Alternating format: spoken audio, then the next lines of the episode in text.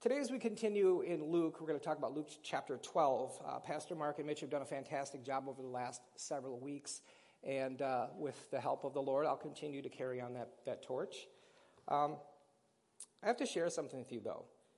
You see, so as I read through Luke 12, I was struggling with finding uh, a good central theme, uh, a good way to communicate what I feel like Luke and, and Jesus, and, and, actually in most of Luke, it's a, really a red letter chapter. A lot, of, a lot of the scripture comes directly from Jesus. Had a hard time putting together that central theme. And honestly, I couldn't. It was through prayer, and I believe the guiding of the Holy Spirit that finally uh, I came to a point where I felt like this is what God wanted me to communicate. So I'm going to do the best I can today, and uh, the Lord will be with us. So why don't you open up with me to chapter 12 in Luke? And what I want you to notice uh, at first is the titling uh, on the top of the chapter. Now, as I was preparing for the sermon, I looked at several different versions of the text. And the ESV version stated, Beware of the leaven of the Pharisees, as the title. NLT was a warning against hypocrisy. NIV was warnings and encouragements. And finally, NASB was God knows and cares. God knows and cares. I believe that God knows and cares is probably the most accurate description for the entire chapter. I think it carries through the entire chapter. God knows the condition of our hearts, how we really feel on the inside, and God cares. He cares about our focus. He cares about where our focus lies, about all we, we are and all we do. You see, God knows everything about us. He knows our successes, our failures alike. He loves us right where we are. Even with those failures, He loves us right where we are. The day that we were created, he had all this love for us. He created us out of love, and that love carries through our entire lives and into heaven, hopefully. It, it's unwavering. No matter what we do, what we say, how we act, God still loves us the same. He loves and focuses on the contents of our hearts. So, again, back to, to God's amazing timing. Brett, I apologize. Uh, you're in my story, and I, I didn't forewarn you, but uh, you can thank your father for it, uh, definitely. Always amazed at God's timing. So, I was talking to Pastor Mark last week or the week before about my struggles uh, with this chapter and some of the, the ideas that I had or what I felt like the Holy Spirit was prompting me to talk about. And he gave me a little story, and the story is about some apples. Uh, yep, he knew it, all right. But a little background uh, for those that don't know it, Pastor Mark enjoys having an apple a day. He, he really does. So I, I take out the garbage in the office and I can attest to the fact that he really does eat his apple a day. So yay for Pastor Mark. He's doing the right thing. I appreciate that. Um, so one day it turns out Brett was hungry for some apples. Now, Pastor Mark, he enjoys those little Empire apples. Like green and red, and they're, they're pretty small. But red, but red. But Brett, he's kind of the red delicious kind of man.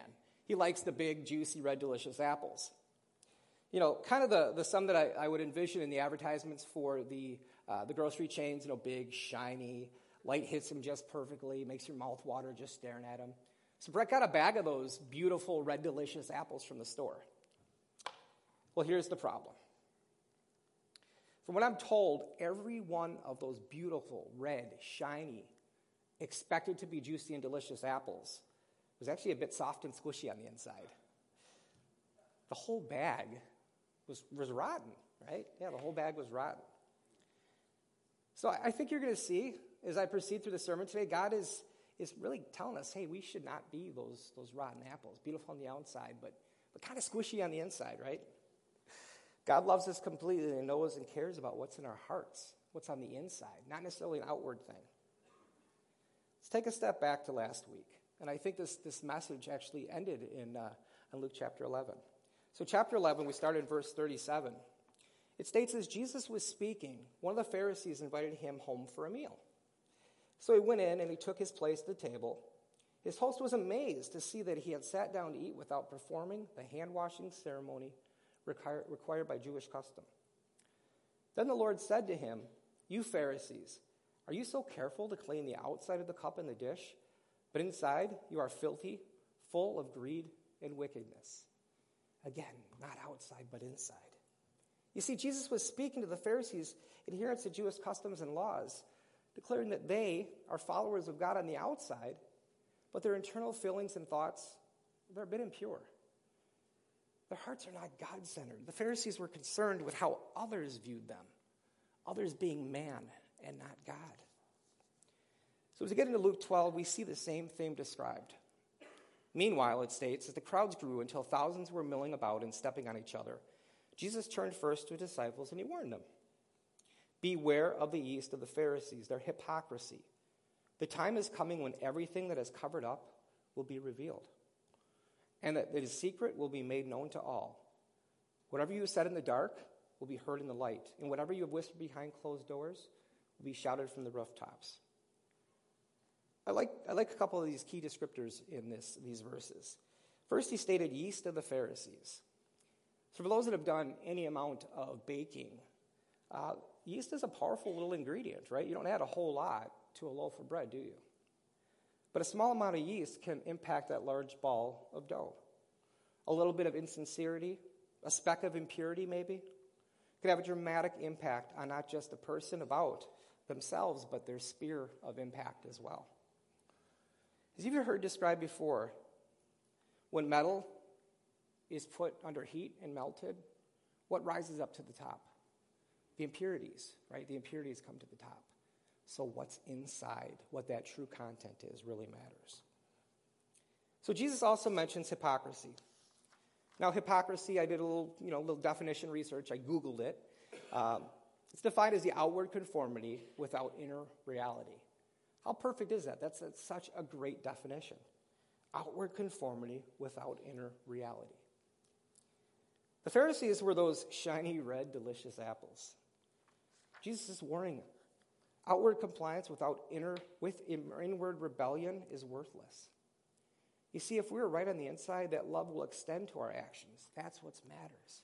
So the focus can't be on how we perform on the outside, because if we're right on the inside, it's going to shine through, it's going to come through. So, Jesus is pretty clear on that importance again and again and again. In Matthew 23 27, he states, Woe to you, scribes and Pharisees, hypocrites, for you are like the whitewashed tombs, which on the outside appear beautiful, but on the inside they are full of dead man's bones and all uncleanliness. Again, outwardly together, but inward rotten. Not what God has commanded. Deuteronomy 6, 4 through 9 states, Hear, O Israel, the Lord is our God, the Lord is one. You shall love the Lord with God with all your heart, with all your soul, and with all your might. These words which I am commanding you today shall be in your heart. You shall teach them diligently to your sons, and shall talk of them when you sit in your house.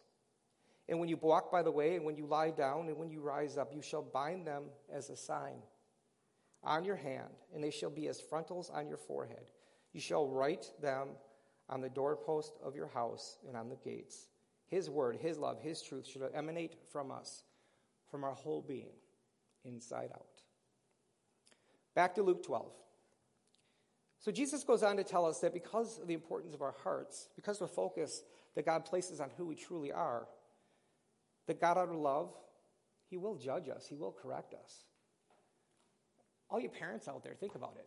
Do you ever let your kid, your child, your, your loved one, your creation, your, your adopted child, whatever it might be, do something to harm them without giving them some kind of correction? I hope not. I know I wouldn't, and I, I know these two in the front could attest to that. Maybe a little too much. So, starting in verse 8 of Luke, he says, Jesus says, I tell you the truth. Everyone who acknowledges me publicly here on earth, the Son of Man, will also acknowledge him in the presence of God's angels. But anyone who denies me here on earth will be denied, before God's angels. You see, we have the greatest advocate available to man. But we've got to form that relationship. We've got to accept that relationship with him. We must choose a choice that's available to everyone, available to all mankind. Now, Jesus isn't just referencing to the outward conformity, the outward speaking of his name here, this declaration, but the inward cry of surrender, repentance, and belief as well. We should radiate Jesus in all that we do. And if we truly do internally, it's going to come naturally. It's just going to come out of us, it's going to flow from us. Now, unfortunately, I will say that Christ tells us in verse 10 that anyone who speaks against the Son of Man can be forgiven. But anyone who blasphemies the Holy Spirit will not be forgiven. I have to tell you, I, I fought a bit with even including this in the sermon today, with even going in this part of, of uh, Scripture. But it's something that's kind of plagued me in my, my time with the Lord in the past and reading through this. I really felt I wanted to explain it to you. You know, early in my Christian walk, I had a false narrative. And I, I think there probably are still some false narratives that we fight through, that I fight through. You know, I wondered if, based on outward errancies, actions, or mistakes, if I was one step away from losing my seat on that salvation train. I know better now, but I will say that as an early Christian, as a young Christian, I definitely, definitely was concerned with that. But the Lord desires that close relationship with us. and doing so, here's the truth He knows that we're weak, He knows that our flesh isn't strong, He knows that we're going to fail. That's why Jesus didn't just die for the sins that we committed, it's the sins of our past, the sins of our present, the sins of our future, right? So that we could be united to Him forever. So, what I believe that God is speaking to in reference to the blasphemies of the Holy Spirit is the outward rejection of the calling of the Holy Spirit, a rejection of the truth. You see, the Pharisees refused to believe the truth, the truth that was spoken to them directly by Jesus. The Son of God Himself was in front of them, and they failed to want to accept or believe what He had to say. They were followers of law, the law of God on the outside, but they were out, outwardly righteous on the, out, excuse me, outwardly righteous on the outside, but lacked depth of faith and openness to God on the inside. Now, in contrast, as those who are entering into a relationship with Christ, we may run from Him. We may become deaf for a period of time, but our hearts will bring us back. The Holy Spirit's prompting will draw us near. Tell you what, if you ever worry about your salvation, you're saved. Right? That's the Holy Spirit working in you, pulling, drawing, the Lord affirming the fact that He wants you to be in His will and in His way. How great is that? But for those that do accept, those that accept the Lord into their heart, Great things lay ahead. And when you are brought to trials in the synagogues and before rulers and authorities, don't worry about how to defend yourself or what to say, for the Holy Spirit will teach you at that time what needs to be said. That started in verse 11. And that's what I believe today as I walked up here today to perform the sermon. A little nervous, but I know that the Holy Spirit is with us. We heard that. Praise the Lord. What a great day. God will provide our words. God will provide the message. God will provide the truth when we need it, if we trust in Him and not on ourselves. So, back to the Pharisees. I, I sometimes feel like they're picked on a lot in the Bible, but, but here's the deal what a great example of what not to do. And Jesus loves to use good analogies, and the Pharisees gave him quite a few. So, the Pharisees at the time were all about outward appearance, adherence to custom, even to the point that they would scream their water, fearing that they would consume an unclean gnat. If they only knew. if they only knew. You know, many reports state that we, yeah, I know I'm going to gross you out a little bit, but we consume a pound or two of, of insect material every year. As a matter of fact, Title 21 of the Code of, Fe- the Code of Federal Regulations actually has allowances. It's stated in federal code that they're allowed to have a certain amount of insect material, plant matter in our food. We're all good. God's got us on this. Don't worry about it. I digress. I'm sorry. You know, God is so adamant about what's in our hearts that the message of our heart and not a worldly outward focus that it continues through the chapter in many different ways that god wants us to really reflect on the fact that he cares what's inside and not, not out, that he puts it a few different ways. See, Jesus warns us against the trap of allowing what others see on the outside, their perception of who we are or what we have, to dictate how we feel about ourselves, or even worse, how we believe God feels about us. The lie, the lie of the enemy. So it states in Luke as Jesus is speaking to a crowd, a man appears requesting that Jesus arbitrates a dispute between him and his brother. See, they were wanting to split possessions, and he wanted Jesus to, to make sure that he communicated that you need to split this half and half, right? You need to make sure this is fair. Jesus doesn't do that. He focuses on the heart of the issue, he focuses on the real problem, and that being greed.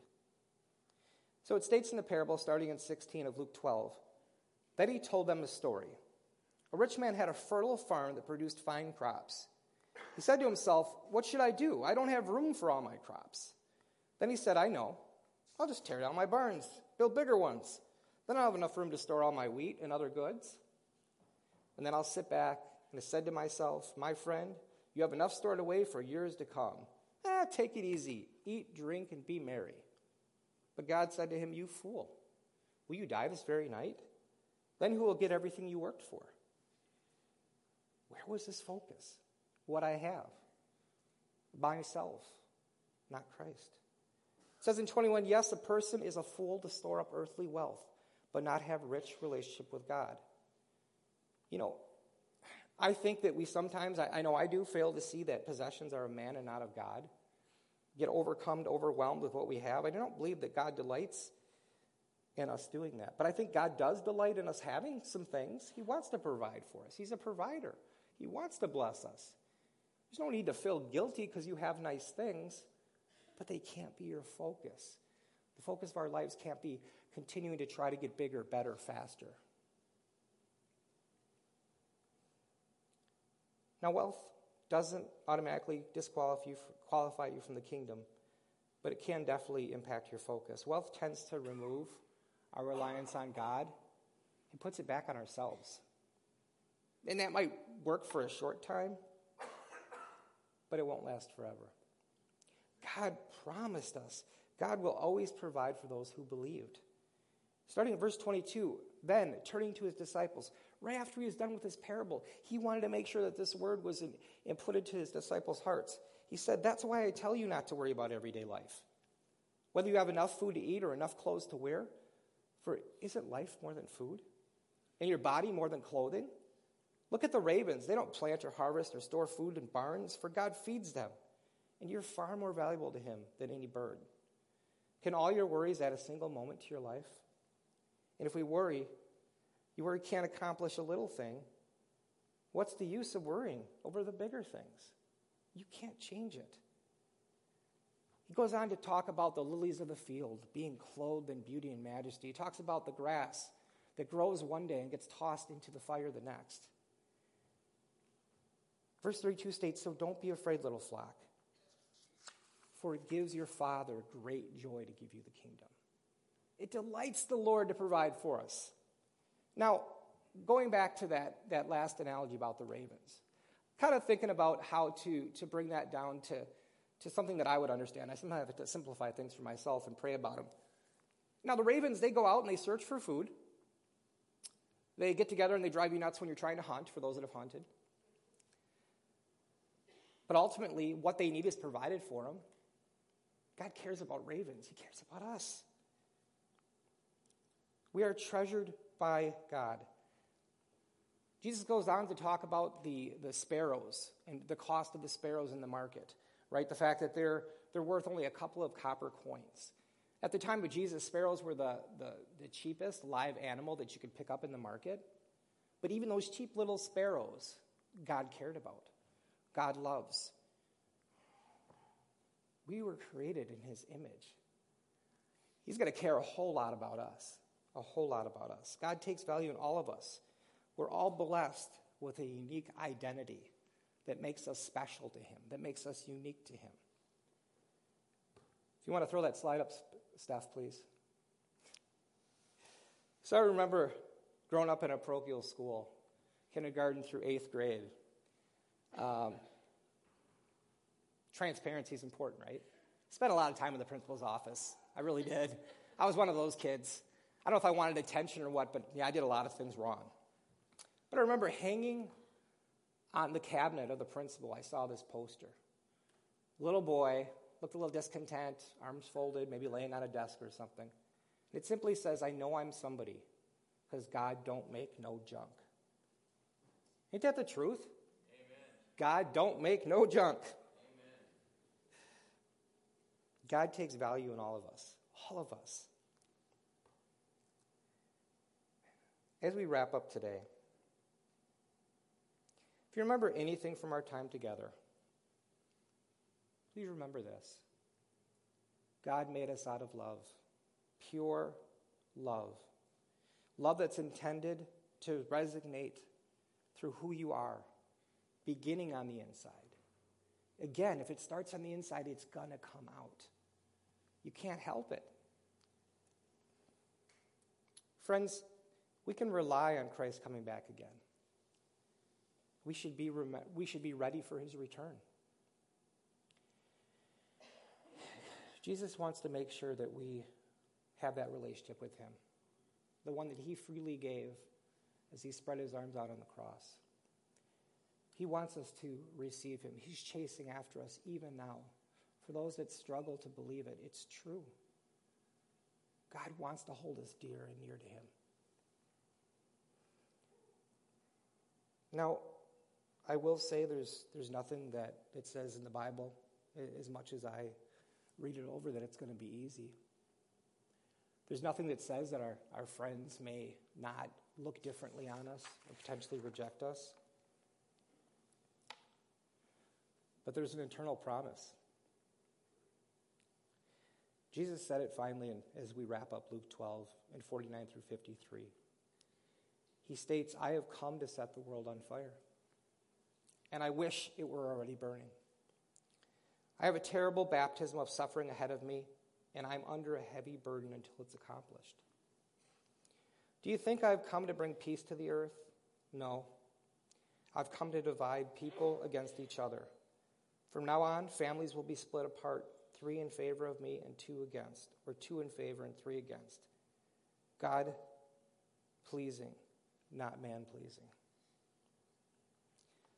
I want to talk about that for a second because that's, that's an interesting, some interesting verses.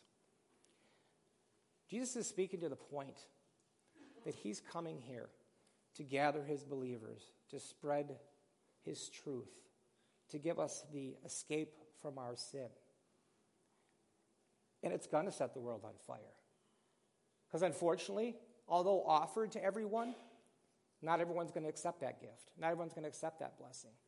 There's going to be discontent among friends, even families. But God's okay with that because He's called His believers to Him and He wants us to accept Him. He wants to hold us close with His open arms. There may be consequences for doing what's right in God's eyes, but the benefits far outweigh the temporary consequences when it comes to our relationship with God our relationship with Christ. We have an eternity ahead of us. If you think about it, our time here on earth, of it's just a blink of an eye. But our promise is a joy, an opportunity to worship, an opportunity for fellowship forever in heaven if we only make that choice. I ask you now to stand with me. I want to invite the worship team to come back up. I'm going to close this in prayer. And when you feel dismissed, please quietly leave the sanctuary. Before you do, I invite you to spend some time in reflection. I want you to think about, about what I said, what the Holy Spirit said through me. How's your heart today? Where's your focus? Where's our focus? I know this made me think long and hard. All right, transparency. Even to the fact, as, as silly as it sounds, yeah, I play Candy Crush way too much. Anyone else struggle with that? Anyways, that's the time I could be spending with the Lord, with my family. Where's our focus? God wants to see, a, see Himself in our hearts, not just on the outside. Because on the outside, if it's just on the outside, the truth will come. Out.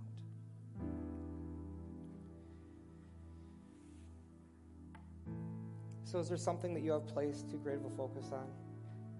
Are you trying too hard to shine on the outside while there's a little bit of unrest inside. You're a little squishy. Here's the thing if you need prayer today, I please invite you to come forward. Be happy to pray with you. I pray that you guys have a great day.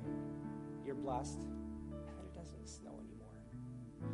Father God, Lord, we thank you for this time together, Lord. We thank you for your word. We thank you for your message, Lord God. We thank you that you've given us an opportunity, Lord, to be in alignment with you. And I pray that you work in our hearts and minds, that you show us, Lord, if there's an area in our lives where our focus is today that, that it shouldn't be. Please help us to bring that focus back to you, Lord, to make you number one in our lives at all times. I pray, Lord God, that you would bless us the way that you intended to, that you would fill our hearts with joy, fill our hearts with love. Help us to serve you each and every day of our lives. I thank you, Jesus. We praise you, Jesus. In your name we pray. Amen.